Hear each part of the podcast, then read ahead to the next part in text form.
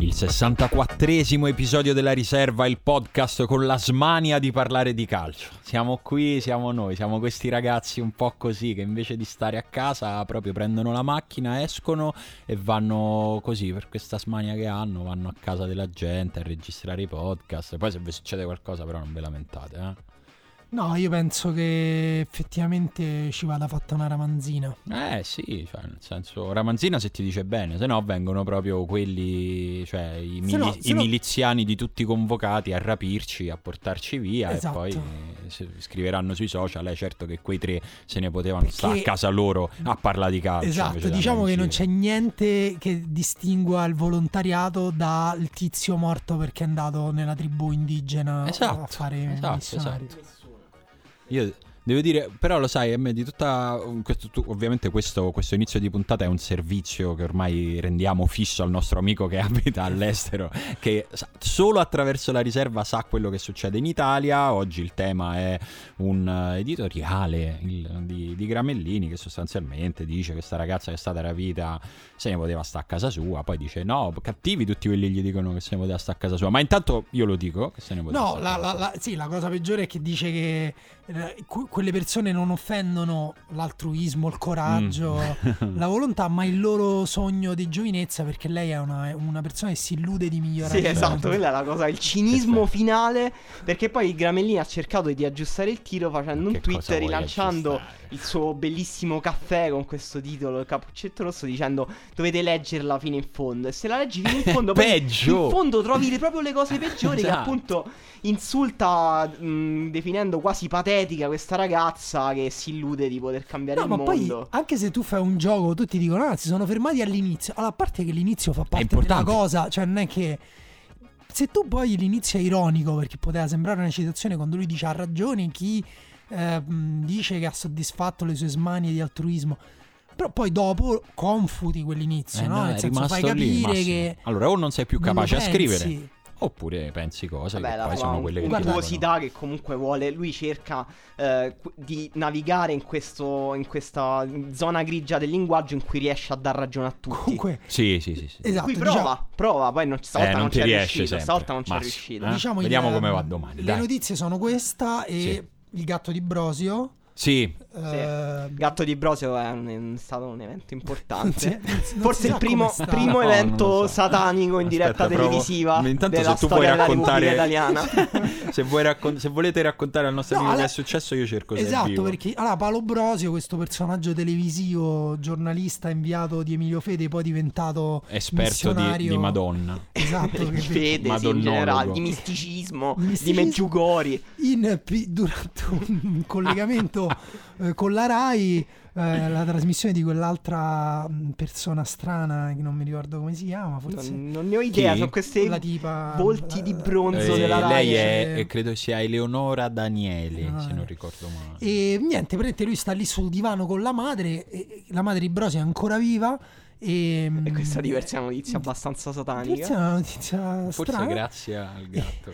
No, ma la cosa, la cosa assurda, io non la volevo cliccare quella notizia, non volevo, non me ne, cioè pensavo fosse una cosa triste in cui Brosio aveva fatto una diretta lui sul gatto malato, invece no, proprio durante la diretta scopre, vede che ha una camicia macchiata di sangue e il, gatto Sì, sì, il perde gatto sangue. perde sangue dalla pancia perché poi Brosio indica la pancia eh, e la madre di madre Brosio grida, dice che, che- che anche, succede? E Brosio gli fa guarda e la, la madre si sporge, vede il gatto e fa E questo è il cinismo di Emanuele Atturo che eh, appunto... Che, Io che- tra l'altro un grande amante dei gatti. No, Sì, allora sto Forse è l'unico vedendo gattaro qui in mezzo, visto Sto ve- che allora, intanto- solo cani, parlate Sì, solo cani, di cani, cani, cavalli. Vabbè, il cane è Eh, meglio del gatto, questo. No, Beh, cioè, cioè, Si dai, è si vota, lo sanno pure i gatti. Alzate la mano, il No, podcast questa- è... Due questo. Meglio questo discorso i non, l'ho mai tirato fuori perché sono in netta minoranza. perso, ma come eh, tutto il paese.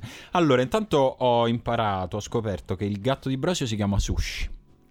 È Ah, bel nome. Sushi è carino. Perché poi dopo se lo vuole mangiare. Ehm, era la- oggi pomeriggio hanno fatto un nuovo collegamento con eh, teaser, nel senso che stamattina Paolo Brosio sulla sua pagina Facebook ha detto oggi mi collego per eh, aggiornarvi sulle condizioni di salute di sushi, però non riesco, eh, con storie italiane si chiama, la- quindi lui si è collegato oggi pomeriggio per dire come va, però non riesco a trovare... Effettivamente è molto italiano come cosa. Purtroppo, mh, Cioè diciamo, dice a questo punto... è irripetibile quel momento lì, ma non è per essere cinici, è proprio un evento, è proprio una cosa strana che insomma ha- non- non- non succede, non è mai successa in tv. E brutta, una cosa brutta anche perché Sì. appunto abbastanza eh, spiacevole. come poi Simone invece mi ha fatto vedere passato da quello allo snuff movie del tizio Sì. che si butta dalla scogliera e non gli si apre il questo è un problema paracadute di Simone che passa ore e ore della sua giornata a guardare brutti infortuni sui campi da calcio e da basket. Sì. Mamma mia, quanto invece non ci riesco. È strano che sia riuscito a vedere questo. Perché di solito quando Quello però non è in Italia. scappo.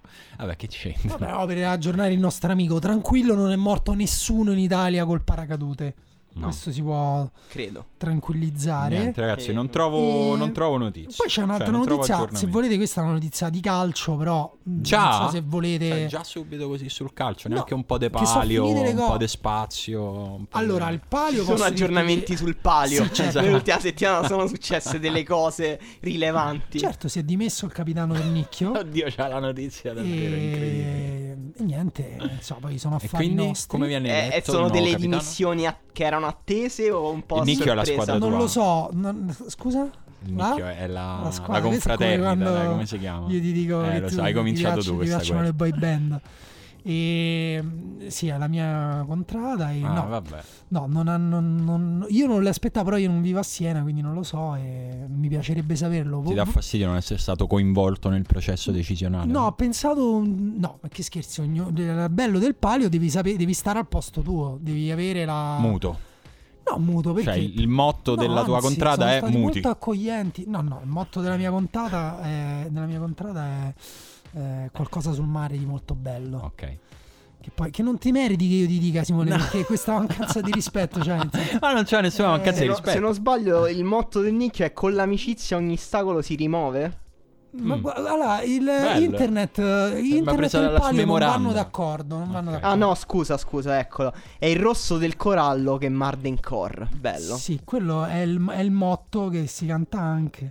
Ok, e Armando ci ha Ci trovato un aggiornamento sul sul gatto. gatto di Brosio. Brosio ha detto in diretta: Lo stanno operando, siamo molto tristi. Mo' a me mi dispiace, pare che siamo, stiamo eh, scherzando sul dolore. Io so, ho un grande proprio vicinanza emotiva a Paolo Brosio perché quando il tuo animale sta male è terribile perché stai male e in più tutti ti guardano sempre un po' come un coglione. E quindi mi dispiace, però ha fatto troppo ridere quella cosa in diretta. No, ripeto, è proprio una cosa strana. Cioè, nel senso, quel video va proprio guardato perché è un Sì. momento dovete anche fare i conti con le vostre reazioni. Cioè, per esempio, se vi viene da ridere, a me è venuto da ridere perché comunque è, Sì, è dai, strano.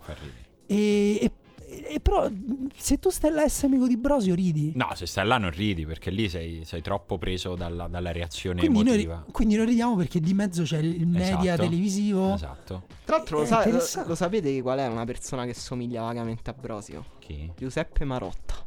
Madonna, ma questo è un gancio Un incredibile. po' è vero, questa era la notizia di calcio. è Eh, la notizia di calcio è che si è ufficializzata una cosa che era nell'aria sostanzialmente dai primissimi giorni immediatamente successivi alle dimissioni, chiamiamole così, di Marotta dalla, dalla Juventus. Si era capito che non aveva intenzione di stare fermo molto a lungo. E né pa- di andare di, di prendere incarichi federali Sì, o alla esatto. Lega. Esatto, che erano stati la prima ipotesi, ma già da prim- dall'inizio si era capito che non, non avrebbe preso piede questa ipotesi.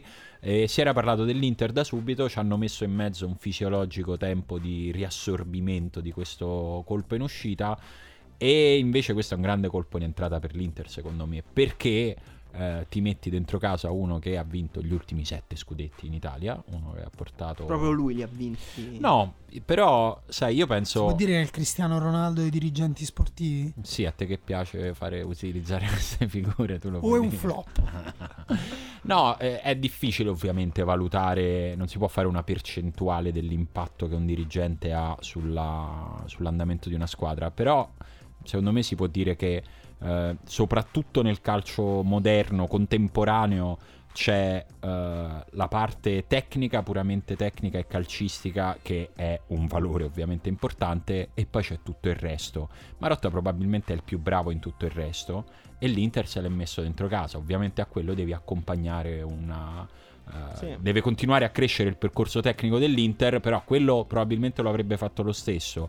Uh, se accanto a questo ci metti che comunque la proprietà dell'Inter è una proprietà che non ha problemi a reperire fondi, eh, cioè nel senso non ci sono problemi di liquidità per, per Suning, una volta che avrà esaurito, se lo esaurirà, adesso vedremo in che tempo, il suo percorso uh, di rientro con, uh, per tutto quello che ha a che fare con il financial fair play, quello sì, sembra insieme, un ottimo sembra, punto, insomma. Sì, quello insieme a una squadra che dal punto di vista tecnico quest'anno è cresciuta molto, insieme al fatto che ti metti dentro uno che è il non so se, se, dire il numero uno, ma sicuramente è fra le eccellenze per quello che riguarda tutta la rete di rapporti, la politica che serve oggi per sì, gestire infatti... una squadra di quel livello, secondo me è un gran colpo.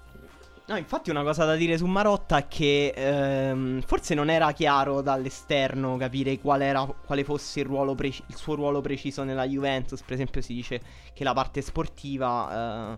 Eh, era di Paratici. Era di Paratici, esatto e che lui curasse più, come dici tu, una rete di rapporti. E, e da, da, dall'esterno è molto difficile capire eh, quanto incide, per esempio, in questo ciclo di successi la presenza di Marotta, anche se anche dall'esterno è intuibile che in realtà molto. Sì, cioè, è, è anche proprio una figura abbastanza chiave proprio della visione, della svolta della visione della Juventus. Poi ci sono pure io, io, trovo anche affascinanti le voci che circolano su questo episodio. Il fatto che lui eh, fosse in disaccordo con la società sull'acquisto di Cristiano Ronaldo. Ovviamente sono voci inverificabili. Eh, sì, sì, eh, però anche, anche divertenti. Su, da, sì, sì, adesso invece sono scatenate tutte voci opposte. Nomi, già si fanno nomi per gennaio. Milinkovic Savic sì, eh, Modric. Sono un po' campati per aria, nel senso che eh, l'Inter non cambia direzione sportiva. Sicuramente ci sarà una parte in cui Marotta interverrà, perché non è che poi è uno che lo viene a scoprire dai giornali il mercato che fa la sua squadra.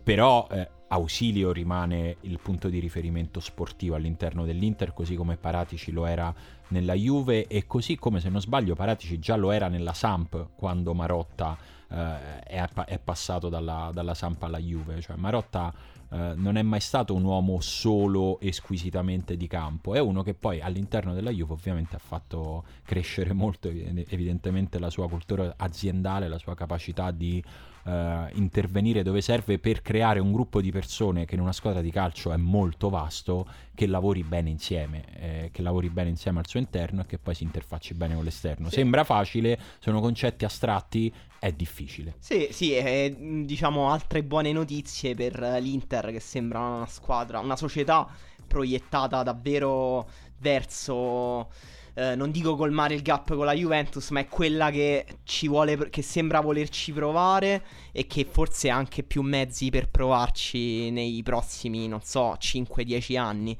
Diciamo, è la squadra con più abbonati, è la squadra che porta più persone allo stadio, è la squadra che sta più aumentando i fatturati, che, che ha il bilancio più positivo negli ultimi anni, dopo la Juventus ovviamente. Sì, ehm, i tifosi dell'Inter ho sentito che ne hanno fatto anche un po' una questione di principio. Cioè non lo volevano? Qualcuno non lo vuole per il passato juventino, qualcun altro ne fa anche proprio una questione, la cosa che hai detto te, no? anche la, la, la politica, l'importanza, cosa che tra l'altro noi possiamo sapere solo molto in astratto, in maniera anche un po' mistica, non, non sappiamo in realtà di che cosa si tratta, però appunto dicono non, non vogliamo come dire, ne approfittano per fare una, una solita distinzione morale, morale. secondo me non, non, so neanche su Marotta quanto sia esatta. A me sembra affascinante la, la, la questione che, che, a cui ha accennato Emanuele su Cristiano Ronaldo, perché comunque eh, Marotta ha, ha, costruito i cambiamenti della Juventus, chiaramente non da solo, secondo me ha contato anche tanto Uh, il parere di, di, un allenatore con un grande occhio come Allegri. Sì, ci metto, scusa, visto che abbiamo fatto tre nomi, ci metto pure Andrea Agnelli. Eh, cioè, nel sì, senso, esatto. eh, sono tante persone che hanno costruito questa Juve. Esatto, quindi però ha preso anche, come dire, ha fatto anche qualche errore, no? Se pensiamo a Del Neri, uh, il periodo di Del Neri alla Juventus è stato, che poi è il suo inizio se non sbaglio forse Eh, Eh, era Marotta e Del Neri? Mm, Non, sai che- credo, non secondo credo me no. fosse que- quella Juventus, eh, quella che gli interisti rimpiangono di più, quella con Cobolli Gigli, Sì, Blanc. sì, no, no, no, credo che fosse il- l'ultimo periodo della gestione della dirigenza precedente, sostanzialmente.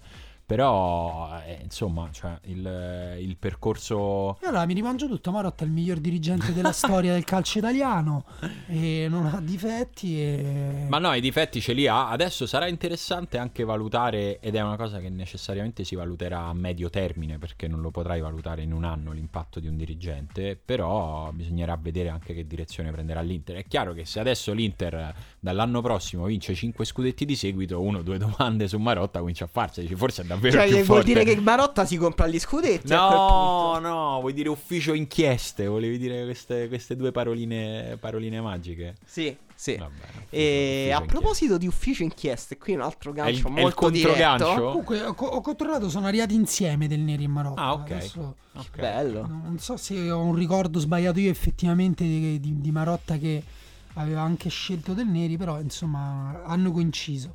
No, in realtà sì, sto vedendo che Del Neri allenava la Samp prima di andare alla Juventus, può darsi che se l'è portato dietro. Non ricordo questo episodio oscuro della storia del calcio italiano. Di Del Neri, allenatore della Juve.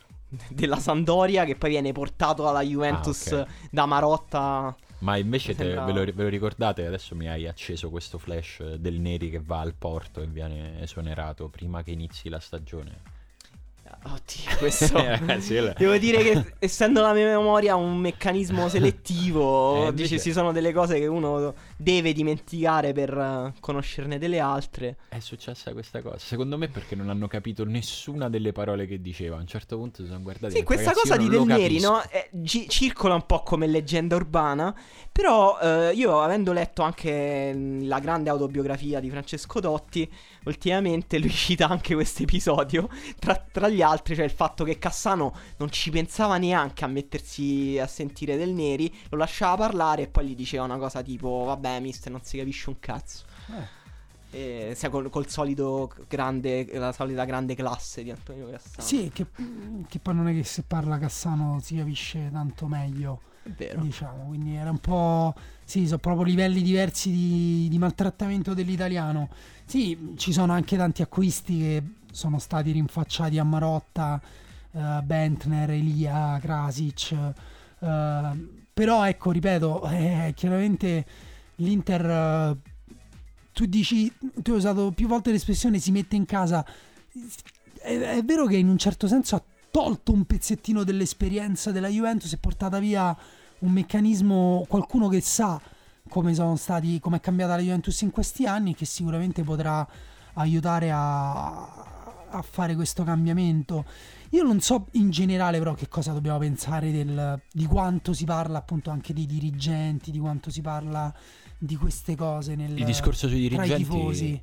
Eh beh, fra i, fra i tifosi se ne parla molto, molto più rispetto a qualche anno fa. Tu pensa, restando nella stessa città, a quello che è successo l'anno scorso. L'anno scorso la curva del Milan ha fatto gli striscioni per la dirigenza del Milan. Per la Eh. dirigenza del Milan che si sta rivelando essere una dirigenza che l'ha portata a un passo veramente dal baratro.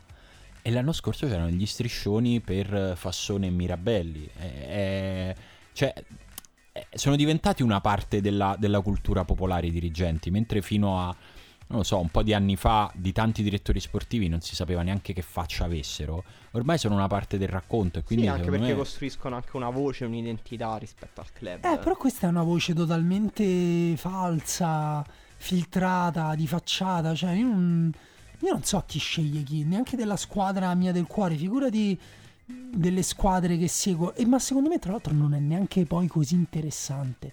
Perché a meno che ci sono proprio. Per esempio, anche prendiamo in positivo, no? Noi viviamo a Roma, è stato accolto con grande entusiasmo Monci. E comunque, appunto, pure lì, ma quanto ti può entusiasmare perché arriva un dirigente? Eh no, no, ma secondo me fa parte di una, di una degenerazione, nel senso si parla veramente... A Roma, forse Roma da questo punto di vista è veramente l'eccesso assoluto.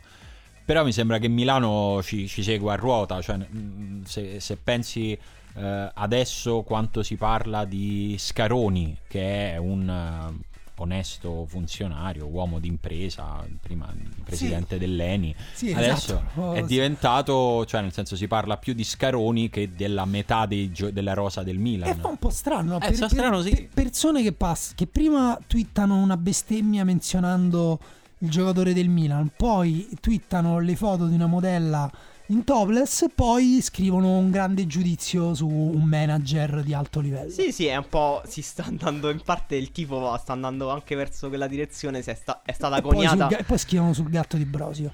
è stata un po' eh, coniata la definizione di tifoso ragioniere. Che, che racchiude pure tutti quei tifosi che vanno a vedere più il bilancio che il campo.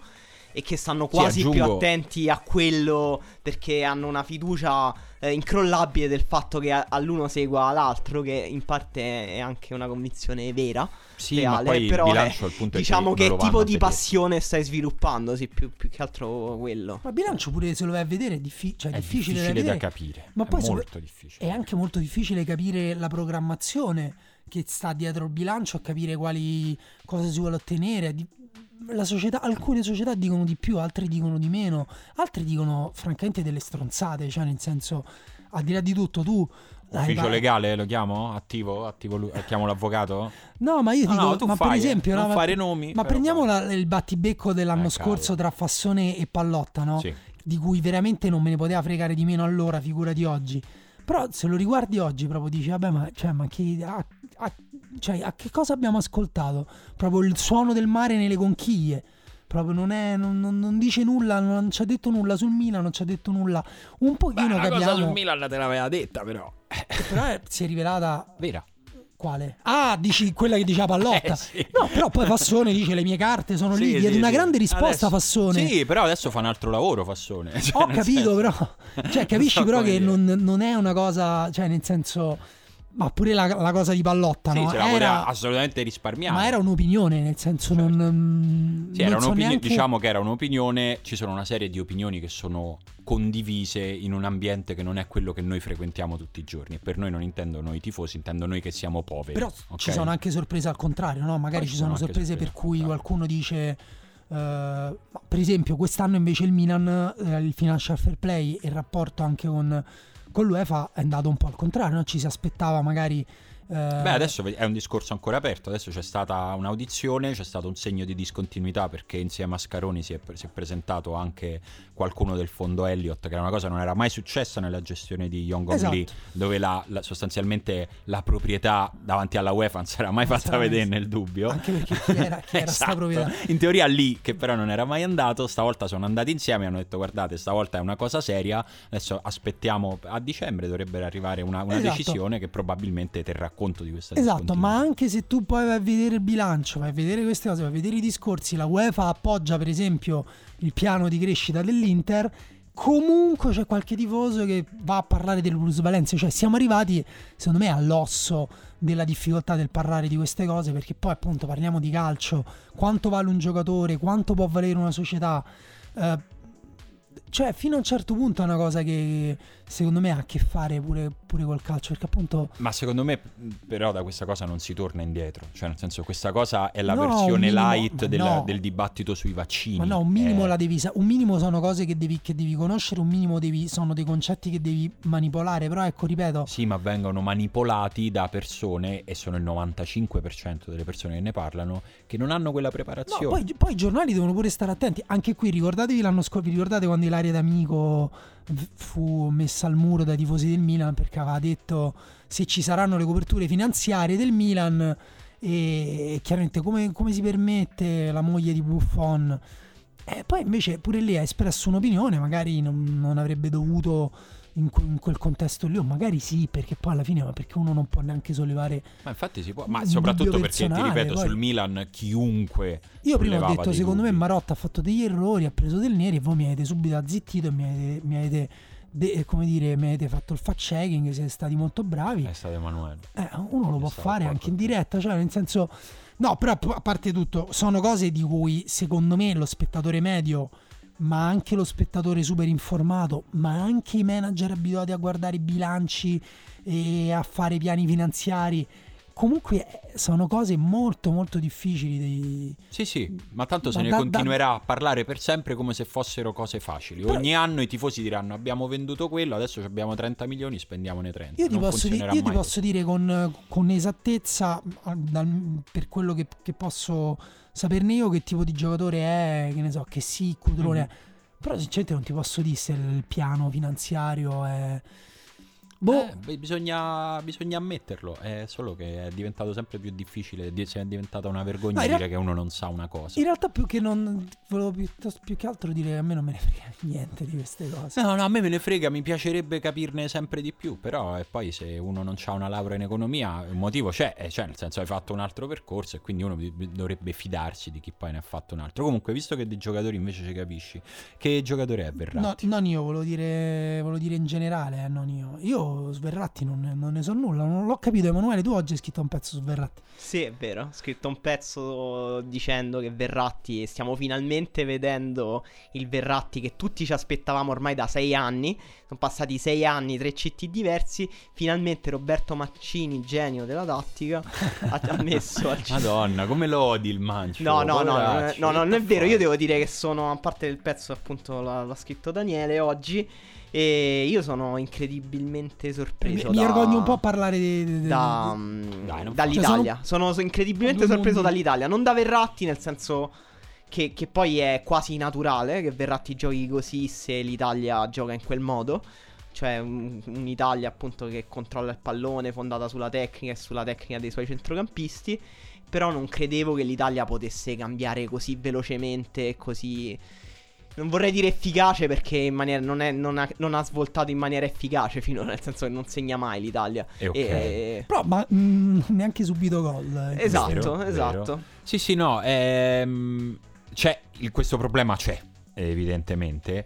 Però ragazzi, ricordiamoci dove stavamo un anno fa. No, no, è- Cioè, era impensabile. Noi Era un anno fa abbiamo fatto che... una puntata speciale al telefono perché non ci tenevamo la rabbia del fatto che l'Italia non si era qualificata ai mondiali. Adesso, E anche Eh. perché te eri a Cortina. anche perché io ero in settimana bianca, adesso quando ti dicono stasera gioca l'Italia, dici, ma sai che mi sa che me la guardo. Sì, e Verratti è uno dei giocatori su cui l'Italia ha deciso di puntare, cioè di strutturarsi attorno a Verratti, a Giorginio, a Insigne, a giocatori quindi che fanno della tecnica e del controllo del pallone Sì. dal loro punto di forza. Di- diciamo io appunto sicuramente lo dirò meno precisamente di, di- di- di quanto penso di averlo scritto perché appunto l'imbarazzo è per quello perché non, non sono proprio due processi mentali diversi però il punto fondamentale è che eh, l'Italia ha finalmente puntato su alcune caratteristiche che non solo a chi come dire a seconda dei gusti può dire io preferisco un calcio aggressivo, un Mhm. calcio con il recupero alto, un calcio appunto di possesso, però sono anche proprio principi di gioco più adatti al- ad alcuni giocatori italiani che qui anche questo è discutibile, secondo alcuni sono i migliori giocatori. L'Italia con la Svezia ha giocato la partita d'andata con Immobile e Belotti di punta e Pepe Parolo mezzala destra, De Rossi davanti alla difesa e Verratti che sembrava totalmente De Rossi a centrocampo, sì, la partita d'andata Italia-Svezia. Ah, ok, ok, ok. sì, E. Ehm, e sembrava Verratti appunto in quel contesto lì un pesce fuor d'acqua 3-5-2 Darmian da una parte adesso non mi ricordo chi dall'altra però è, mm, è- è- però appunto non ha, non, ha, non ha avuto i buoni effetti lì c'era da una parte eh, l'ideologia di un allenatore che si era fissato con un modulo dall'altra però Però anche passare l'estate a casa era l'ideologia. Cioè quella di stare alla no, casa ma, al ma, mare. ma che a casa che l'ha passata a casa A Zanzibar l'ha passata. eh, l'estate, coi soldi tuoi È vero. eh, con i soldi tuoi per la ricerca nello spazio, che in realtà sono stati tutti devoluti al CT. Lasciami perdere. Ehm, questo momento. però ecco, questi principi sono adatti a giocatori come Verratti, Insigne e Giorginio che stanno finalmente giocando il loro calcio. che poi Bonucci. Che però, come dire, si trova anche con altri tipi di calcio. Lui mette la palla di esterno dalla difesa per la punta. Quello lo puoi fare pure, se, pure con Mourinho. Sì, sì, diciamo, fare. poi sei una Non squadra c'è un però- allenatore che ti dirà non No, farlo. no. Noi non l'avevamo mai visto Bonucci in una squadra che gioca così, con recupero alto, aggressivo e controlla il pallone. Lo stiamo vedendo quest- quest'anno nella Juventus e nella e nella nazionale. Va detto che più giochi col- con la linea alta, più si vede quanto Bonucci ha bisogno delle- de- de- degli angeli custodi beh. vicino. Vabbè, certo. Perché Chiellini ha fatto una partita pazzesca e De Sciglio blocca una ripartenza dell'America negli ultimi minuti. Incredibile dopo che Bonucci Sì. si era fatta saltare, credo da Pulisic. Tra l'altro abbiamo citato appunto Insigne, Giorginio, Verratti che sono i giocatori che costituiscono l'ossatura di questa squadra, però anche i giocatori, eh, que- questa, questa struttura tattica, questo contesto sta valorizzando anche giocatori un po' minori, un po' secondari che però hanno quelle caratteristiche, come Sensi che è esordito in nazionale con gli Sì. Stati Uniti, ha giocato una grande partita, Sì, perché- convocazione assurda, sì, assurda no? perché Sulla non carta, gioca perché non neanche gioca nel Sassuolo. Eh, Grifo, per Grifo! dire, non so se giocherà mai più con Grifo è l'Italia. un giocatore inventato, Però- un giocatore esatto, che- esatto. tipo su- a FIFA vuoi, sa- vuoi essere un giocatore, Grifo. fai la carriera con un giocatore. Esatto. Che quasi trova pure un gran gol all'esordio, Non- tra proba- forse non Davvero. giocherà mai più. Però aveva senso. Cioè, un giocatore tecnico eh, che avesse anche una fase di rifinitura. Perfettamente a suo agio, cioè il- totalmente sì, sì. l'opposto di quello. Prima c'erano giocatori che arrivavano con un grandissimo hype e che poi dicevi, ma in nazionale non Questo, eh. rendono. C'è ancora gente che dice Insigne con la nazionale è un altro, o Verratti dicevano appunto con la nazionale è un altro. Invece Grifo non sapevi proprio chi era e dici, oh, sai che questo è forte. Però pure lì appunto è il sistema di gioco e lo scegliere giocatori. eh, adatti anche Berardi secondo me ha fatto una buona Sì, partita poi anche, non- non anche Berardi eccezionale. sta, si trova a suo agio in quel sistema Esatto. lì. Ah, io credo che in generale Mancini abbia capito una cosa importante e l'ha capita prima di tutti noi che parliamo della nazionale, perché l'ha iniziato a capire quando è stato chiamato sostanzialmente, è che eh, anche qualche risultato positivo all'inizio, magari conseguito appoggiandosi un po' di più a una vecchia guardia e facendo scelte un po' più conservative, eh, avrebbe avuto respiro breve nella costruzione di questa nazionale. Lui ha provato a portare avanti insieme un discorso tecnico e un discorso emotivo, cioè è partito dal punto di forse più bassa popolarità negli ultimi, mettete voi gli anni, della nazionale. Anche, anche di risultati, più basso di Sì, sì, risultati. di non solo risultati, ma anche popolarità. proprio eh, raramente. eh, io non ricordo una nazionale così neanche odiata, perché l'odio è già fa parte di un dibattito, veramente snobbata, no? C'è, c'è stato il disamore totale nei confronti della nazionale con la gestione Ventura. Mancini ha capito una cosa importante, cioè che doveva far rivenire voglia ai giocatori di vedere la nazionale come un obiettivo della propria carriera, cioè proprio il, il fatto di entrare a Coverciano come di uno step per la crescita e non di una rottura di palle fra una partita di campionato e l'altra, e allo stesso modo ricostruire un po' un feeling con l'esterno, che è una cosa nella quale Mancini è bravo, eh, è una cosa che a Mancini viene rimproverata, no? Si, forse è un equivoco che si porterà dietro per tutta la carriera, quella di quanto sei bravo come allenatore e quanto sei bravo a venderti come allenatore. In questo contesto però quell'abilità che ha Mancini è, è- è serviva, è, stata, è stata qualcosa di utile e adesso c'è di nuovo un clima positivo nei confronti di questa nazionale. Poi dove si va da qui... eh, Sì, dove si va da qui secondo me dalle pass- passerà molto anche se dal fatto che se l'Italia riuscirà a risolvere questo problema di segnare di non segnare manco con le mani. eh, segnare. A me, cioè, vedendo la partita con gli Stati Uniti, cioè, molto contenti. Però sembrava veramente che l'Italia avrebbe potuto giocare altre quattro partite senza segnare.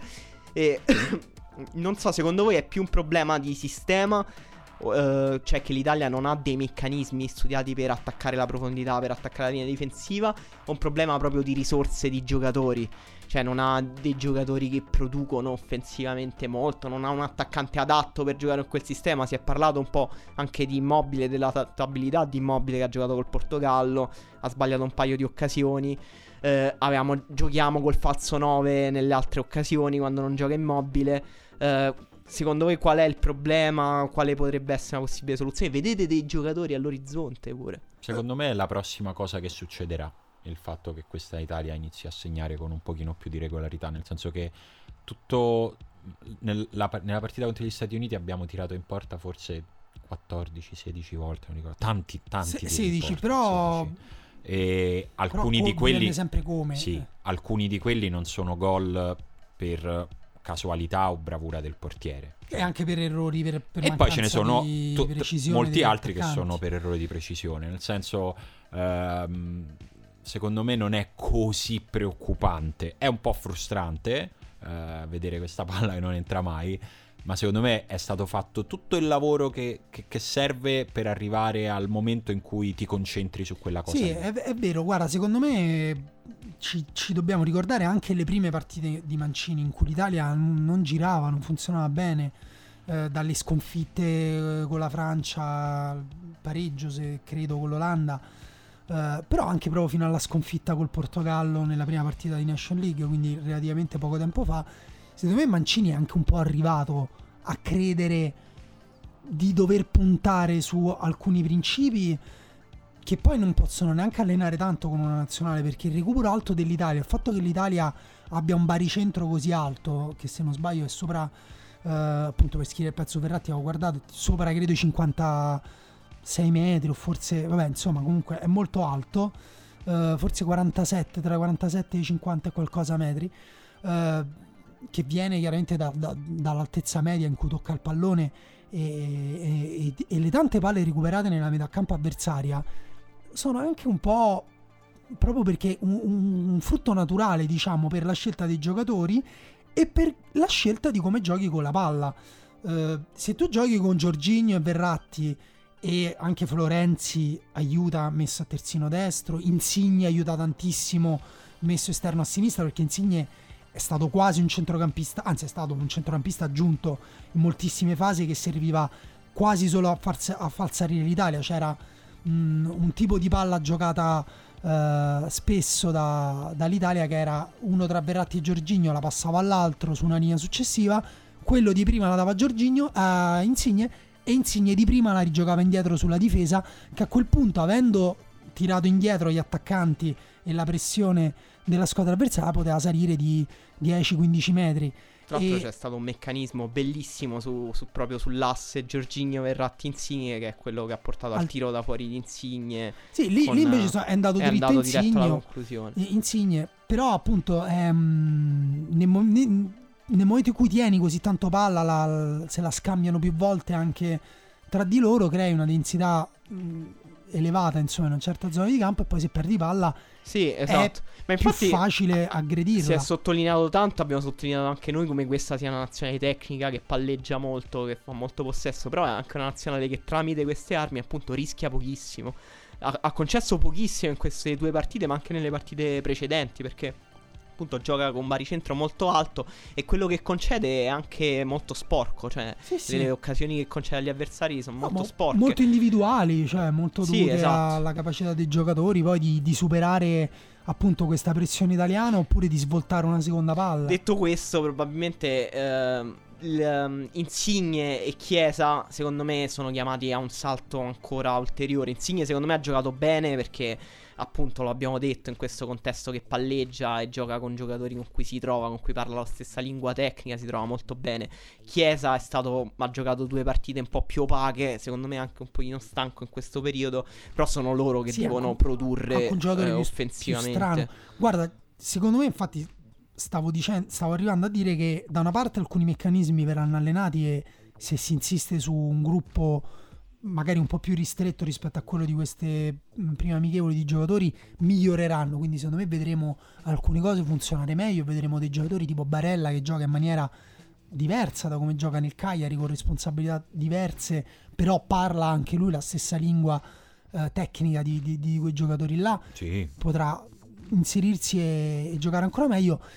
Però il problema davanti secondo me effettivamente o un giocatore sale di livello e Chiesa quest'anno aveva iniziato la stagione secondo me mostrando la volontà di salire di livello, però non so se ne ha le qualità, perché comunque è un giocatore pazzesco che prova quasi sempre la prima cosa che gli passa in mente, eh, anche difficilissima, però secondo me gli riesce un po' poco rispetto a quanto ci pensa. Ma quanto Poi, ci prova? Cazzo sì. sembra, secondo me fa troppe cose, cioè fa troppe cose nella stessa partita, anche con gli Stati Uniti nel primo tempo eh, si, veniva, si, veniva, a prendere palla tra le linee, poi dava l'ampiezza e giocava da tornante, poi attaccava la profondità perché nessuno nell'Italia attaccava la profondità, lo faceva solo lui.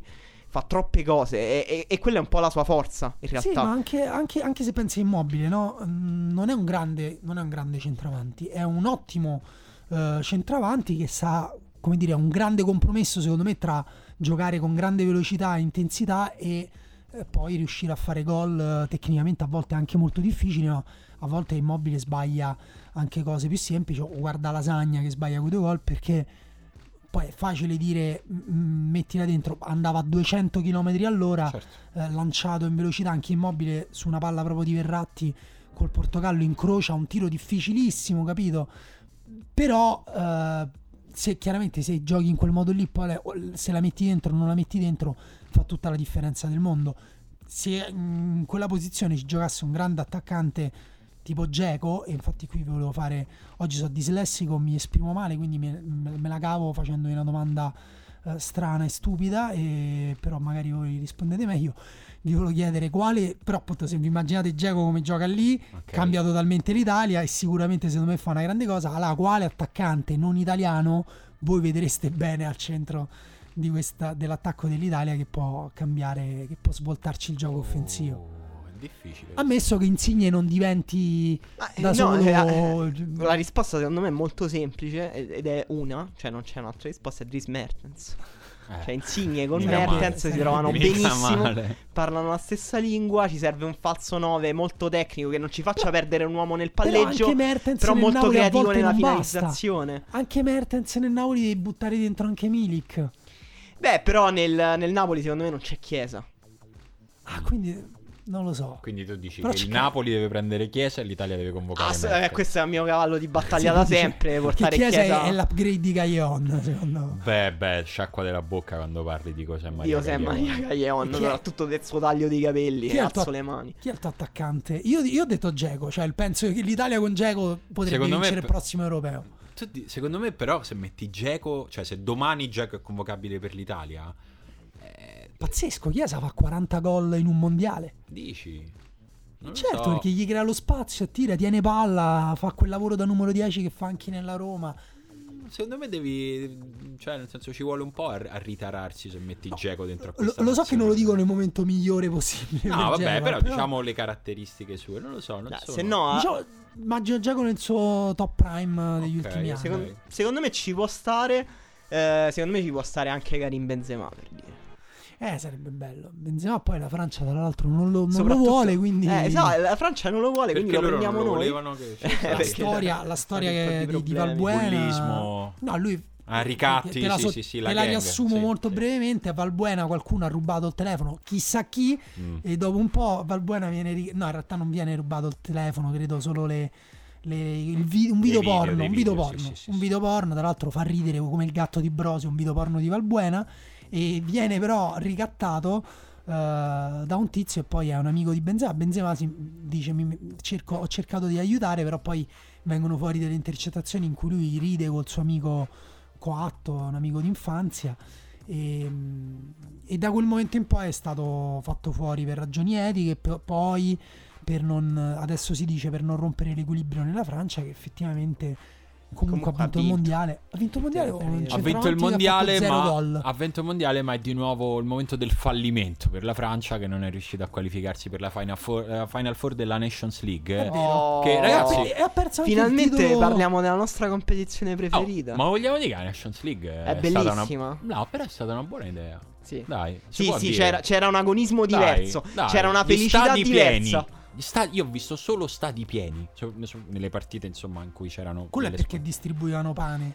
Quello è perché l'economia sì. di questa Europa sta migliorando, Simone. E noi so siamo una No, pe- locomotiva. accorto. peggiorando e quindi l'attenzione No, però la frivolezza. anche cioè io tarandomi su me stesso che tanto ormai ha capito che è così che bisogna leggere la realtà cioè mio figlio non è morto di morbillo quindi non si, si può non No, vaccinare no, io, io penso che la realtà vada interpretata da rata su Simone Conte. su Simone Conte va cioè, bene. non era una metafora, è proprio. Ah, quindi ci giusto. sarebbero molti più finanziamenti per l'esplorazione spaziale ma eh, E il palio, però, verrebbe veramente. abolito abolito. Ehm, Brutto. No, la Nations League Brutto. secondo me funziona, cioè nel senso per essere la- una prima volta, quindi con magari dei meccanismi da tarare, si può pensare a strutturare in un modo diverso i gironi, non lo so, non, non so se è la formula migliore che ci può essere, ma se aveva l'obiettivo di coinvolgere un po' di più le squadre e I soprattutto giocatori, sì, è i vero. hanno giocatori e il pubblico ha funzionato perché abbiamo avuto queste mini competizioni che hanno dato luogo a una Final Four che si disputerà l'anno prossimo in Portogallo dove ci saranno il Portogallo, l'Inghilterra, l'Olanda e la Svizzera che... Che ha battuto 5 a 2 il Belgio. Eh. Numero uno del ranking E c'era, c'era un livello di felicità e di disperazione in quella partita che veramente Da finale. a- approva la tesi di Simone Dai. sulla bontà della Nations ma que- funziona. E pensa che ancora non hai visto la fina- le finali. Cioè, adesso ci sarà il sorteggio delle E semifinali. fra vinceranno, c'è in palio questa coppa che è una coppa molto Fatta di elegante. cioccolato. Esatto, interamente di cioccolato svizzero Esatto. con un fondo di soldi riciclati. E quindi una base. strizza un po' l'occhio a una delle No, quattro se- me- semifinaliste. secondo se me- posso dire, Inevitabilmente eh, il potere dire. del calcio è svizzero. Secondo me, se volevi fare un torneo diverso, dovevi ispirarti a qualcosa di più autentico, tipo per esempio il palio. Mm. E allora dovevi fare che chi vince non vince nulla, in realtà deve pagare le altre squadre per il. Non la penso che sfera. nel Devo dire che calcio questo è il principio del palio che preferisco. Comunque, per riassumere le Fammi cose che fritto sono, misto. che sono successe, più che fritto misto, proprio i- che cosa è successo alla fine in Sì. questa Nations League. Appunto, dice Olanda, Svizzera, Portogallo Inghilterra eh, si sfideranno nella fase finale. Un grande Harry Kane, se posso dire. Comunque, eh, in Grande, grande, grande Cioè, vogliamo Inghilterra. mettere Harry Kane nell'Italia? Cambia un po'. Lui, eh. lui devo dire che il suo livello di entropia e capacità di interpretare i momenti anche tecnicamente in maniera ambiziosa. Io ce l'ho Si, messo. si può dire che Harry Kane è un Federico Chiesa più molto molto più forte, però che gioca con quello Mm, stesso livello. Strano. No. Però pure lui segue le sue intuizioni pazze. Eh, però è molto cerebrale, secondo me. Harry Kane. È più raffinato, è più- molto, Enrico Chiesa ancora è più Però- un cane scatenato al quale hanno detto "Oh, cerca! E lui va. Eh, lui ha delle letture sofisticatissime. Però Federico Chiesa pure alla sua seconda stagione da professionista. Sì, sì. Ma infatti ma- ma è magari. un cane di livello, eh. Nel senso, però. E Comunque, per poi eh, ci sono quelle della Lega B che sono state promosse Sì. nella Lega A e sono Svezia, Ucraina, Bosnia e Danimarca. E poi delle invece squadre della Lega A che sono state retrocesse in Lega B, che sono le peggiori in assoluto, cioè la Croazia, la Germania, l'Islanda e la Polonia. Poi ci sono le leghe C e D di cui nessuno sa niente. No, il problema infatti della. Nation League è che te ne frega solo chi si creano poi quelle partite di livello, però le altre... Però, però E poi tra l'altro l'altro problema è che rischiamo che l'anno prossimo risale la Germania, risale magari la Sì, Polonia. Diciamo. Poi tutti si Beh. chiedevano che legame ha chi- eh, con l'europeo, ci si qualifica agli Sì. europei, posto che si qualificheranno da quello che ho capito quasi, quasi tutti. tu. È proprio devi europei. essere proprio una pippa per non qualificarti. Sì, forse proprio europei. quelle peggiori della Lega D. non si- no, Ma comunque una si qualificherà sicuramente. Perché Diciamo, le, Sì, le prime classificate di ogni girone Sì. e di ogni lega si affronteranno in un playoff che è in programma a marzo del 2020 per determinare quattro vincitrici. Queste si aggiudicheranno i quattro posti ancora a disposizione per Euro 2020. Se una delle squadre che ha diritto a partecipare ai playoff si è già qualificata all'europeo, quindi tramite le qualificazioni, Sì. il suo posto verrà preso dalla squadra con ranking maggiore all'interno della lega di appartenenza. Ok, sta diventando noioso. Eh, è super Eh, complicato e... no, Però Allora, il punto in- è che le qualificazioni ci tutte, saranno. Tutte si qualificheranno. Esatto, Tutte. la Nations League è una rete di salvataggio preventiva per quelli che cadranno fra un anno. Esatto, e però non abbiamo detto una cosa importante, che la classifica della Nations League influirà sulle teste di serie Sì. delle qualificazioni europee Vero? e quindi eh, concretamente La Germania, per Germania, esempio, non per la prima esatto. volta non sarà una testa di serie ma sarà in seconda fascia nelle qualificazioni europee Per la prima e volta nella giocherà col, storia. con Eh. l'Italia sicuramente. Sì, Questa è una 100%. notizia che vi diamo noi in anteprima. 100%. Comunque, visto che l'abbiamo nominata fra le Final, final Fouriste, secondo me va sottolineato come l'Olanda finalmente ce la stia facendo. Esatto. E che era, diciamo, con una rincorsa molto più lunga, ma insieme a noi una delle grandi deluse. E Lo- loro, loro... più di noi, loro Esatto. hanno fatto pure l'europeo. Esatto, prima. per quello dico con una rincorsa più lunga. Loro ci stanno pensando, stanno macerando da ancora più tempo. Però lì si vede un nuovo corso. Noi di, di noi abbiamo parlato fino adesso, quindi non ci torniamo.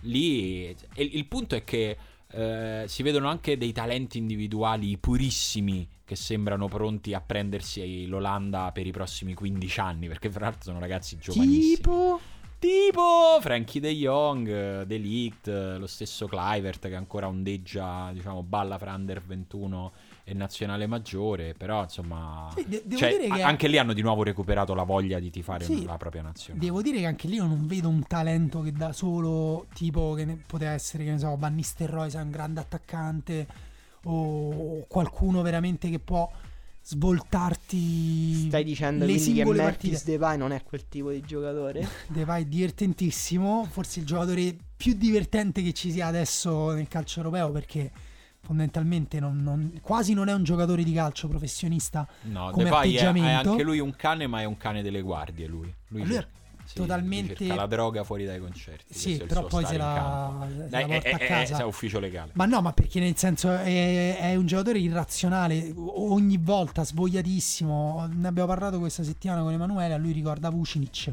per certe cose, Non è male. lo puoi vedere veramente perdere dei palloni in maniera proprio scia- incredibilmente sciatta, ma proprio che non solo lo perde male perché ha un'idea sbagliata tecnicamente. La, la- la- la esegue male, ma anche perché poi dopo sembra che non gliene frega veramente un cazzo. Sì, sì, perde dei palloni che sono degli insulti diretti ai suoi tifosi. Esatto, poi tre azioni dopo prende palla e fa una grandissima giocata, un grande gol oppure segna una doppietta su punizione. Però un giocatore con grandi qualità, però per esempio De Jong di cui hai parlato te che secondo me è tra i migliori centrocampisti in Europa già adesso, Sì. è comunque un giocatore che pure lui ha bisogno di giocare in un certo modo, fa giocare anche l'Olanda meglio, infatti secondo me se l'Olanda è salita di livello è perché lui è stato si è preso una grande responsabilità e comunque è stato bravissimo Koeman che gli ha costruito la squadra attorno perché anche qui l'Olanda c'è da dire che è passata per molti esperimenti tattici abbandonando invece allenatori ideologici tipo Van Gaal e poi è arrivata con il pragmatismo è tornata sul 4-3-3 olandese eh, però con alcuni eh, accorgimenti quindi per esempio vicino a De Jong nelle ultime amichevoli si fermava De Ron eh, per, per dare equilibrio eh, mentre Giorgino, Giorgino Wijnaldum aveva più libertà ehm, Bab- i movimenti di Babel eh, andavano come dire si sposavano bene con quelli Sì, di, già il fatto che. Babel giochi e abbia un ruolo importante in questa nazionale fa capire anche della ricerca dell'equilibrio di Koeman. Sì, diciamo appunto pure lì io non penso che su Babel puoi costruire la fortuna futura dell'Olanda. Eh, magari si può trovare qualcuno di meglio, qualcun altro può crescere, aumentare il proprio volume, anche se, ripeto, non vedo un grande talento come, ehm, come, come non lo vedo nell'Italia, anche se forse per l'Olanda è più normale considerato eh, la popolazione, che se non sbaglio è molto più... Sì. Popolazione di Campobasso. eh? So- so- sono- non lo so. hanno la stessa popolazione di Centocelle. Forse. Lo so, mentre no, lo è dicevo- Dice sempre No, non è vero, no, non è Mentre vero. lo dicevo temevo di aver detto No, una non è stronzata, però forse è vero. No, l'Olanda- sì, sono, sono pochissimi, però hanno anche Eh, lo so, prodotto. detto oggi sono... eh, Vabbè, però- Van, Ga- ehm, Van Basten, eh, 17 Rijkaard e. Gullit. Cioè, eh, in- e in. Italia quanti ce ne sono? Noi siamo tipo 60, pre 60 Eh, 65. Ok, allora diciamo un po' più. È comunque un Meno di un terzo. Esatto, Sesto. comunque sei volte di più la possibilità di trovare noi il Sì, nuovo. posto che secondo se me- non fossimo un popolo di razzisti, noi avremmo un nuovo Rijkaard e un nuovo Sidorf sicuramente, loro con un po' più di difficoltà. Beh, eh, Ken. Ken ha fatto un grande esordio. Eh sì. Magari Ken che è Ken uno che potrebbe anni, giocare con eh, altre due nazionali. Cioè potrebbe giocare sia con l'Under 21 che con l'Under 19. Esatto, pensa- e gioca con la, con la nazionale. ha fatto un grande ingresso anche se eh, secondo me ha un po' subito la- la- il- dire, le- le- le- l'esempio di, di immobile lasagna perché ha giocato anche lui con una grande intensità verticale mentre lui tecnicamente ha anche eh, i piedi per, per giocare un po' più piano e provare a vedere cosa viene fuori. Però ecco l'Olanda mh, per tornare sull'Olanda non so se sai Simone che c'è chi tiene il conto di, ehm, di una cosa che si chiama il, campione del mondo non ufficiale diciamo applicano, dire applicano praticamente la regola del, um, del- delle arti marziali, della box, dell'MMA. Eh, i punti. No, il campione in carica, Eh. quando sfida in un incontro ufficiale un'altra Dai, squadra, vabbè, si che- gioca la sua cintura. Quindi la Francia l'ha persa. Ok, e l'Olanda adesso adesso è è l'Olanda e l'ha difesa con successo, eh, recuperando due gol di svantaggio negli ultimi 10 minuti con la Germania. Capisco. E non poi- c'è qualcuno che davvero fa questo discorso, lo sa inventare No, adesso. no, c'è, ci sono dei libri, c'è tutta, c'è tutta una storia del calcio. Madonna, Ma eh, regolata su queste queste, cose cose strane? È legata alla cosa del palio. me. Sì, No, sì. no, non c'entra niente. Io devo trovare un L'ho link fra la la sua passione scorsa. per il palio e per l'MMA, Tra che l'altro, comunque sono tutte possiamo- due cose che mortificano da una parte i cavalli, dall'altra le persone. No, comunque, eh, in tutto questo, noi non abbiamo, non abbiamo parlato di quella che è stata una, forse la notizia, se poi sarà confermata, perché ancora siamo a livello delle indiscrezioni, però pare che sia così, ovvero che né Messi e né Cristiano Ronaldo sarebbero presenti nella eh, terzina finale di, nel podio La finale. Di, terzina finale dantesca. sì, infatti terzina non c'entrava niente. Nel Ti terzetto. sto contagiando con la mia dislessia. nel terzetto finale eh, del- dei possibili vincitori del pallone d'oro perché i nomi che sono emersi sarebbero quelli di Modric, Varane Varane. e Mbappé. Varane e Mbappé, anche se io ho letto anche delle controindiscrezioni che dicevano no, non c'è Varane, c'è Griezmann. Sì, Che che, mi sarebbe- sembrerebbe francamente un pochino più Un comprensibile. pochino più senso. Diciamo, di questo terzetto possiamo dirlo eh, in maniera pacifica, cioè mm, fa orrore la- l'esclusione di Griezmann, no? Siamo tutti Eh, d'accordo. se fosse che- quello lì, sì, cioè, nel Ah. senso, cioè orrore, sarebbe l'ennesimo Orrore, scandalo, Scandalo. vergogna, L'ennesimo caso, aspetta, che mo Daniele deve fare quello che non è d'accordo No, con quello no, che sono- tutti pensiamo. No, sono molto d'accordo con voi. Cioè, per me Griezmann dovrebbe vincere. Oh, Eh, esatto. Dai. Cioè, non solo perché ha vinto il mondiale da giocatore più influente della Francia, anche se in E ha- maniera e ha vinto anche l'Europa League. Sì. eh? nascosta. Così. Giocando benissimo, Ha vinto giocando anche l'Europa League. un'Europa League pazzesca. È una grande sintesi tra un giocatore che, che ha i colpi per, per decidere partite, competizioni in maniera assolutamente creativa e inimitabile per altri giocatori. C'ha un livello irraggiungibile per il 99,99% dei giocatori di elite. Quindi Sì, sì, sì. però ti dico che a me dispiace che venga usato come controargomento quello che Varan. eh, primo perché ci, che Varan non se lo merita di, di stare lì in alto. Primo perché ci lamentiamo sempre che non ci sono difensori tra i migliori al mondo. Ed è vero che Varan è un difensore estremamente tecnico, pulito. Ha fatto un, un- un ottimo mondiale. Non, eh, non si è distinto particolarmente. Però è vero che per Ah, la Francia beh, è ha stato. segnato anche dei gol importanti. Eh, lo so, però è anche quello è un po' un paradosso, no? Che premi un difensore per i gol che segna. No, certo.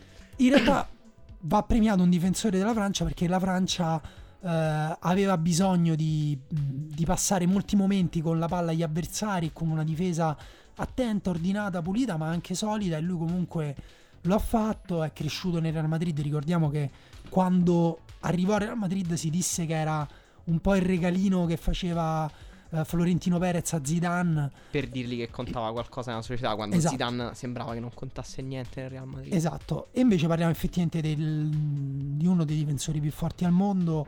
Tra l'altro, ripeto, in maniera molto tecnica e pulita, a me piace tantissimo il suo stile, eh, pecca un po' di ingenuità a volte, diciamo rispetto a Sergio Ramos la Sì, non- differenza umana, Questo È grande, ma anche quella stagione è un sportiva. po' in difficoltà, però eh, come tutto, come tutto il Real Madrid. l'anno scorso nel Real Madrid ha fatto una stagione pazzesca. Io invece posso dire non sono minimamente d'accordo con la presenza di Mbappé. Cioè, secondo me Mbappé proprio non ci dovrebbe stare nel terzetto. È vero che ha giocato un grande mondiale, ha giocato almeno un paio di partite proprio highlights, cioè in cui è stato ha proprio è stato il giocatore più divertente, quello che ci ha fatto dire ecco una cosa nuova e bella che posso vedere nel calcio. Eh, ecco, questa è la, è la ragione per cui in fondo lo accettiamo, però è vero Sì, che... però è però- vero che ha avuto una stagione come- Eh, sì. No, ma ha avuto Dai. una stagione secondo me peggiore rispetto a giocatori che anche giusto che non siano nel terzetto tipo Salah. Secondo me Salah ha avuto una stagione migliore di Mbappé. Sì, eh, mi sem- E è, è abbastanza ha se- assurdo. Ha semplicemente segnato anche mh, il doppio dei gol e non sono stati gol non, non pesanti, ha segnato in semifinale di Champions League. Sì, sì, non, no, non ma nel poi campionato francese. eh, diciamo che quello- tutto quello che ha fatto fino adesso Mbappé eh, può, de- deve ancora avere molte conferme, deve ancora trovare molte conferme. La stagione di Salah è arrivata alla fine di un percorso di crescita, secondo me anche questo... Anche quella di Griezmann. Sì, cioè, nel senso, se il Griezmann, pallone certo. d'oro dovrebbe anche in parte eh, provare a premiare un'idea di continuità. Eh, Griezmann, Sì, un giocatore i- come Griezmann, come Salah, ma anche come Varane. No, che ma è in stato... questo senso anche come Modric. no? Come stiamo, Modric, ne stiamo esatto, come parlando Modric. forse perché diamo per scontato che Se lo, lo- fossero lo questi tre Modric. probabilmente sarebbe Modric. Mi, mi- mi viene da No, pensare. è, eh. anche, è anche la candidatura più, più giusta, diciamo, Sì. la squadra finalista del mondiale. Quasi sembra quasi un pallone d'oro la carriera. Sì, sembra un po' quello, devo dire... Anche eh, questo però è meno scontato di quello. Cioè, rispetto, rispetto allora, diciamo, all'idea- mettendo, ragionando sul fatto che stiamo facendo il terzetto. Il terze- siamo d'accordo sul fatto che il nostro terzetto potrebbe essere Modric, Salah e Griezmann? No, No, tu non sei d'accordo. Io, No, io- prendo Modric, Griezmann, Eh, Varan, però mi piace pure Salah. Pure Salah lo- mi Per me, non, se, se non premi Salah quest'anno è proprio. Però è vero che l'idea di mettere dei difensori ci lamentiamo sempre, è vero che... Sì, sì, ma io in generale sono d'accordo. Secondo me quest'anno, cioè, ragazzi, fare quello che fa Salah in Premier No, no, League è- è, sì, una sì. cosa. Ti, che- ti posso dire la mia? Sì. Modric, Griezmann, Kevin De Bruyne. Che è il giocatore più... O anche Hazard, in realtà. Una- Ok, no, me lo prendo, me lo prendo, ok. Perché sì. sono. Perché tra l'altro, appunto, il pallone d'oro è vero che premia il miglior giocatore dell'anno. Però il miglior giocatore dell'anno pure. Siamo. Non, non so se era proprio nelle regole del pallone d'oro quello che devi premiare il giocatore, la cui squadra poi ha anche vinto qualcosa. Perché individualmente io penso che come Di Bruyne e Hazard. Non, cioè, De Bruyne e Hazard, come dire, sono più influenti, sono gio- giocatori proprio in assoluto più forti del pianeta insieme a quelli che abbiamo citato Sì, sì, no, come valore individuale è vero, ci sta. Però il punto è che, diciamo, considerando che lo sappiamo che c'è sempre invece come parametro il fatto di quanto ti sei portato dietro la tua squadra nel raggiungimento di un obiettivo importante, Beh, De Bruyne per esempio ha fatto vincere una Premier. credo che sarebbe importante riconoscere il fatto che Modric ha fatto un mondiale che come prestazione individuale io raramente ricordo eh, a memoria mia. Nel senso che in certe situazioni veramente Modric è sembrato soprannaturale. Sì, com- comunque va detto che è un pallone d'oro, un'elezione del pallone d'oro molto divertente. Sì, e in cui finalmente. chi vincerà sarà un premio molto particolare perché eravamo eh, abituati a premiare dei giocatori che vincevano quasi da soli i trofei, che avevano dei numeri alieni di 60 gol a stagione. E adesso premieremo invece eh, dei giocatori che anche numericamente magari possono aver inciso meno. Ma infatti- Per esempio, Griezmann, dicevamo prima, è un giocatore estremamente raffinato che ha un'interpretazione offensiva quasi unica. Eh, lo stesso Salah, un giocatore di sistema. Ah, e per pure dire. Modric è un centrocampista Eh. quasi difensivo nel senso di costruzione. Sì. Non è un trequartista. Ma infatti mi, mi viene da, da- da chiedervi in maniera un po' provocatoria, ma al di là del fatto che hanno avuto dei numeri un po' inferiori e uno dei due non ha vinto la Champions, l'altro non ha vinto il campionato né il mondiale. Ma mm, Cristiano Ronaldo Siamo e Messi sicuri, eh, siamo lo sicuri so, che nessuno so. dei due Stavo pensando la stessa cosa. Su Messi mi sento un filo più sicuro perché secondo me il risultato dell'Argentina pe- Sì, pesa posto che Messi ha vinto la scarpa d'oro, Sì, il sì, sì, che so. Di più, ha vinto la Liga. detto, però Beh, però Ronaldo già l'ha fatto il miracolo col Portogallo, cioè nel senso, non so come dire, secondo me il mondiale di Ronaldo pesa fino a un certo punto nella valutazione perché l'ha già fatto una volta, Messi continua a non averlo fatto. Beh, è vero. Scusate, era- giuro che era tosse. Vi giuro che non era No, anche un modo perché di no- non è opinabile, cioè Messi purtroppo continua a non averlo fatto. Emanuele gli ricordi l'Argentina di San Paoli. Mi- mi- si mi fa. No, però eh, Messi in realtà l'ha fatta quella partita pazzesca. Sì, è Ha vero. fatto la partita pazzesca quando è servito. Poi effettivamente era Sì, un super miracolo. Però no, io lo sai perché, ha- perché invece mi sentirei un po' più sicuro di Messi e un po' meno di Cristiano Ronaldo. Perché Cristiano Ronaldo è nella capacità di effettivamente incidere nei momenti incredibilmente decisivi. E guarda che secondo me l'altro anno in Champions League è stato importante in alcuni momenti, importantissimo, tipo i quarti di finale. Però forse è la Champions in cui è stato meno importante nelle- ne- nella partita, anche nella finale proprio. Non mi, riso- non mi sto Eh. ricordando la semifinale del Real Madrid. Ho un attimo un vuoto di E memoria. adesso- adesso controlliamo. Non Però- mi ricordo se lui in semifinale è stato importante, Oh, determinante. Ora controlliamo. Mi ricordo benissimo il quarto con la Juventus. Sì, la Rovesciata a finale. Torino, pazzesca Esatto. e insomma gol da copertina. Sì, La in finale realtà meno. È, è sempre il problema di capire che cosa premia il pallone d'oro. Per esempio, eh, Messi eh, ha avuto una grandissima continuità. Eh, come abbiamo No, detto, ecco, il giocatore che dicevo. se- Invece, per quanto riguarda Messi, se il talento assoluto è sempre lì, anche quando. Sì, la sua invece, invece mh, Cristiano Ronaldo ha avuto grandi momenti iconici, la rovesciata, ma anche la tripletta al mondiale contro, Contro la contro Spagna. Scusate. Emanuele sta morendo. Anche la Spagna di. Lopeteghi lo fa. È vero, vero, sono solo queste squadre il, che t'attivano. um, il Real tutti cercando la in stessa semifinale cosa. ha battuto il Bayern Monaco eh, Ok. l'anno scorso. Non mi ricordo. Ehm, E, Cioè, ha la vinto partita. 2 a 1 all'andata e poi 2 a 2 al ritorno. E non, non- adesso controlleremo Vabbè, anche. Però, secondo me, il grande problema del pallone d'oro poi è, è- lo, lo diamo- lo sappiamo tutti. Siamo tutti d'accordo su questa cosa. Però ci indigniamo, secondo me, troppo poco su questo. Cioè, il fatto che premia i giocatori. una manifestazione? Facciamo, fare? incateniamoci davanti. Tra l'altro, cioè, ci sono problemi più grandi. Non lo so. In realtà, Boh, non lo so. Vediamo. Perché si premia eh, il giocatore sull'anno solare e non sulla stagione? Questo secondo me è uno dei motivi per cui stiamo prendendo così a cuor leggero che Salah non verrà sicuramente premiato. È una Se follia. chiudevamo Io non la prendo a correggere, è una follia. se, se- se chiudevamo, diciamo, le votazioni a fi- finito il mondiale, come sarebbe stato giusto, probabilmente Sa- Salah sarebbe stato nel terzetto. eh, in ogni caso sarebbe stato più corretto. Eh, però il, mo- il mondiale ha pesato tanto invece su Salah. Il Sì, fatto sì, che... sì, assolut- ma Vabbè, secondo me ha pesato, ha pesato di più questo No, inizio di vero, è stagione vero, un po' opaco. Secondo me ha pesato ancora di più. Sì, forse sì. se c'è un minimo di giustizia Nono- sì, perché quello nonostante poveraccio poi gli altri non è che abbiano in questo inizio di stagione, cioè Varane è in grandissima difficoltà, Mbappé, cioè sì, ha segnato 13 gol, ma il Paris Saint-Germain ha segnato 44 gol letteralmente in questo inizio di Beh, stagione. secondo me, allora, se conti questo, risalgono le azioni di Ronaldo, che è uno che ha cambiato campionato e sembra che non sia successo. Cioè, continua a segnare, continua a essere un giocatore importante, determinante, che rispetto a Messi, rispetto all'inizio del campionato di Messi, dice almeno questo ha cambiato aria. Eh, Eh sì, anche se mh, il Barcellona paradossalmente sta tornando a giocare come il Barcellona migliore, eh, cioè è il Barcellona migliore degli ultimi anni. Tra Messi anche senza Messi. tornerà Tra parentesi, non ha sì. segnato Cristiano Ronaldo nel semifinale Ok. contro il Bayern Monaco. Un grandissimo ba- Karim Benzema. Sì, anche perché per Cristiano Ronaldo segnare è proprio la manifestazione finale del suo potere, cioè non è che lo decidiamo noi, non è che stiamo guar- per Griezmann possiamo anche non guardare i gol, per Salah lo devi guardare, per Cristiano Ronaldo ancora di più, perché lui è il primo a, a guardare i- a- l'importanza del gol.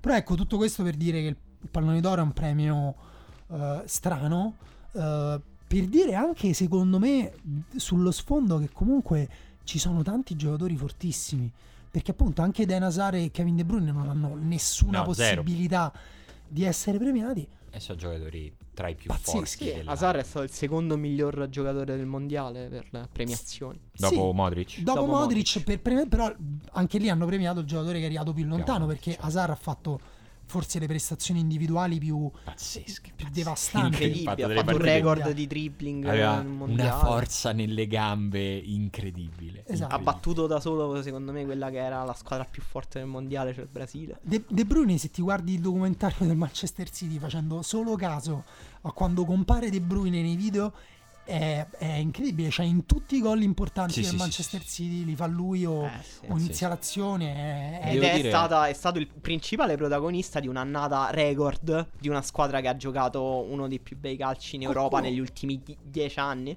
E Qua- che ha vinto due trofei. Qualcuno Sì. dice, eh, eh, vabbè, il pallone d'oro, eccetera, però chi sceglierei come giocatore al campetto? No, fanno la solita metafora per il primo. Voi chi scegliereste come primo giocatore? Modric. E Griezmann. Io forse De Bruyne. Dipende però se è calcetto o calciotto. eh no, cambia. Eh no, certo, no, beh, calcetto per me è un altro sport. Ok, Eh, calciotto? cal- calciotto. Mi tengo Modric. De Bruyne a calciotto credo segni dal limite dell'area sua. Perché a che- calcetto mi De prendo Bruyne non, Griezmann. non, può, non, può, non può giocare De Bruyne a calciotto. no, no, no. di- di- di- Cioè, no, con De Bruyne a calciotto l'altra squadra deve avere due portieri. Ma secondo me non va. Cioè, nel senso, perdi. Beh, Eh, anche, anche Perdi Hazard, male, ma comunque. Cioè, nel senso, come, qua- quasi come se ne avessi uno. È quasi Anche- irrilevante. anche Hazard- forse può fare il playmaker a calciotto, partire in dribbling dalla, dalla difesa e segnare. Hazard a calcetto invece? Eh, ca- calcetta, Hazard e Griezmann fanno la differenza. Esatto. Sa- Salah meno. Salah, per esempio, io non me lo prenderei in nessuno di questi sport. Beh, vabbè, No. calmati. Calmati. No, diciamo che a calcetto rischia di Più che essere altro un per non essere umiliati Posso- atleticamente. Gli ascoltatori non, non lo possono sapere, magari sembrava un'esagerazione, però forse preferisco Emanuele Atturo a calciotto di Salah. Guarda, io che ci ho giocato insieme capisco perché lo dici. Io che ho avuto questo privilegio, tra l'altro l'ultima volta ieri. Eh, ho- ho- sì, lo capisco, sono d'accordo. Ah, diciamo che e preferisco anche Marco Ottavia Bolt. diciamo che la squadra che se una, se una delle due squadre di calcetto ha uno tra Hazard e Griezmann, l'altra deve avere Neuer in porta. Tra l'altro, Sì. E lì, tutto e lì torna- ti diverti, secondo me. Tutto torna perché quando chiesero a Verratti di fare la sua squadra di calcetto la fece senza portiere e gli hanno detto ma non hai messo il portiere? No, e che cosa squadra ce l'abbiamo sempre noi la palla? Comunque sì, eh, dovremmo prima o poi fare un format serio su costruire delle squadre di calcetto con i migliori giocatori del mondo perché verrebbero fuori delle riflessioni interessanti. Noi abbiamo chiesto delle riflessioni interessanti ai nostri ascoltatori facendogli una domanda che forse non in molti hanno capito perché era un po' cervellotica. L'hanno presa un po' sulla Però coglionella diciamo, oggi, la, dico, eh. diciamo, la pazzia è anche stata divertente. Noi avevamo chiesto una, una terna per il pallone d'oro totalmente libera che contenga almeno un nome che, su una- che nessun altro ha fatto nei commenti sopra. Sì, lo forse, dico, è è quel- successo. forse è quell'almeno.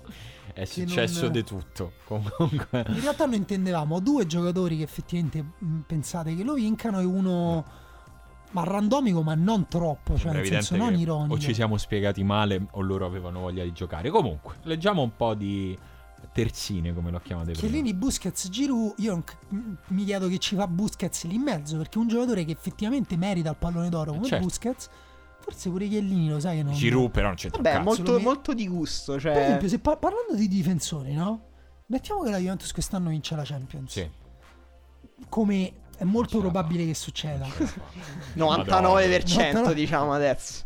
Metti che la Juve non butta la Champions che ha già quasi Eh, in bacheca. esatto, mettiamola così. va. Esatto, metti che Cristiano Ronaldo però per un qualche ragione tipo che viene arrestato non gioca Ok. la finale.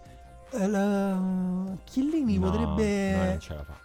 Però guarda che Chiellini No, no, non dico che non se lo merita. cioè, non dico che non se lo meriterebbe. È in un momento pazzesco di Nonostante abbia Sì, molti anni. Cioè, Luca dice. Ronaldo, Varan, Modric. Eh, Fabio dice Soldatino, King e D'Artagnan. Eh, Stefano dice Edmundo, Cristiano Ronaldo e Giampiero Ventura. questa Quindi, proprio Così, totale. Però Giacomo, ecco, un'altra espressione di forte gusto, Grisman, Hazard, Franco Vasquez.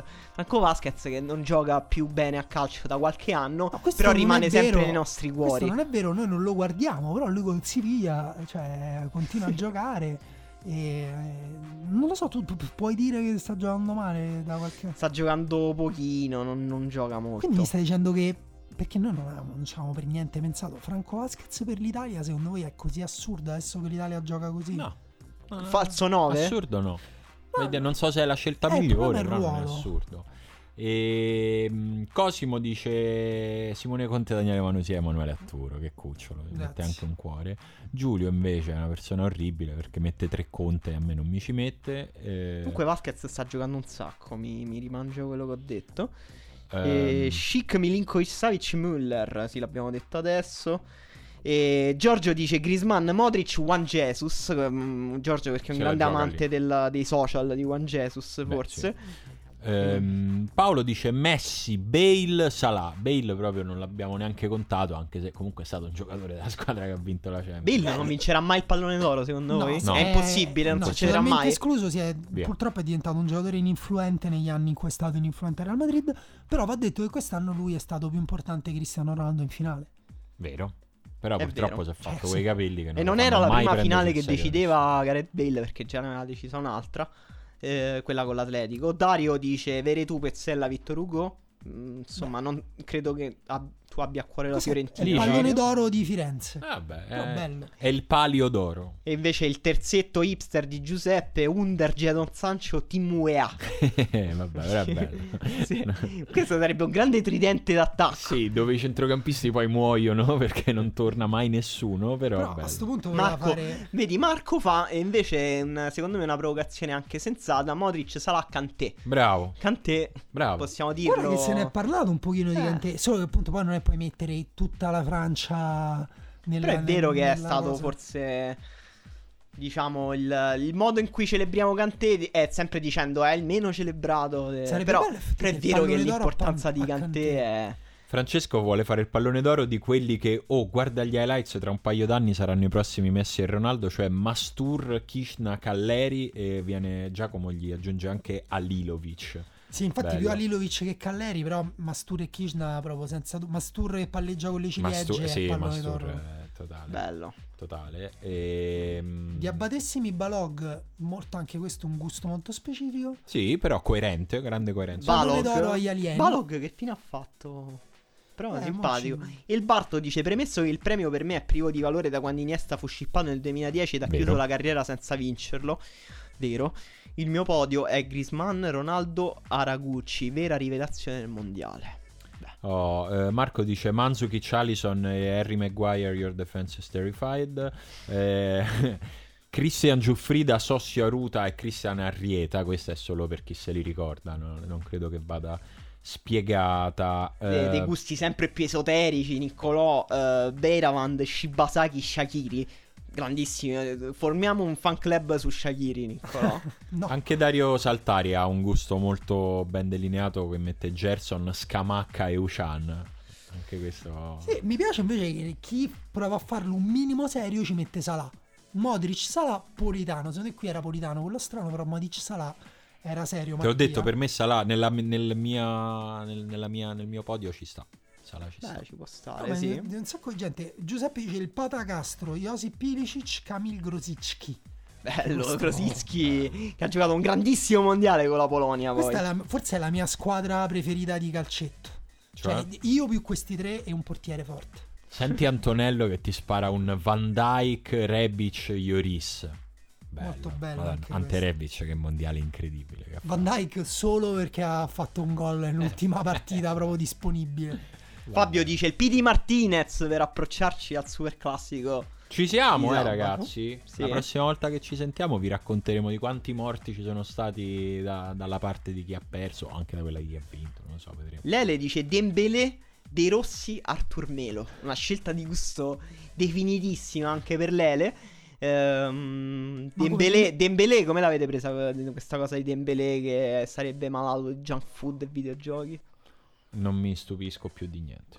No, mi, mi lascia tutto indifferente. Cioè, questa cosa secondo voi condizionerà radicalmente la sua carriera? beh, potrebbe. Io mi, Beh, mi- sì, se mangi la merda, se sei un atleta, forse può avere un e anche se vai a dormire tutte le mattine. Io mi stupii quando lessi nell'autobiografia di Ibrahimovic che quando lui è arrivato all'Ajax non c'era nessuno che controllasse la sua vita e tipo a un certo punto si sono preoccupati perché in casa sua il frigo era vuoto e lui mangiava sempre sotto casa.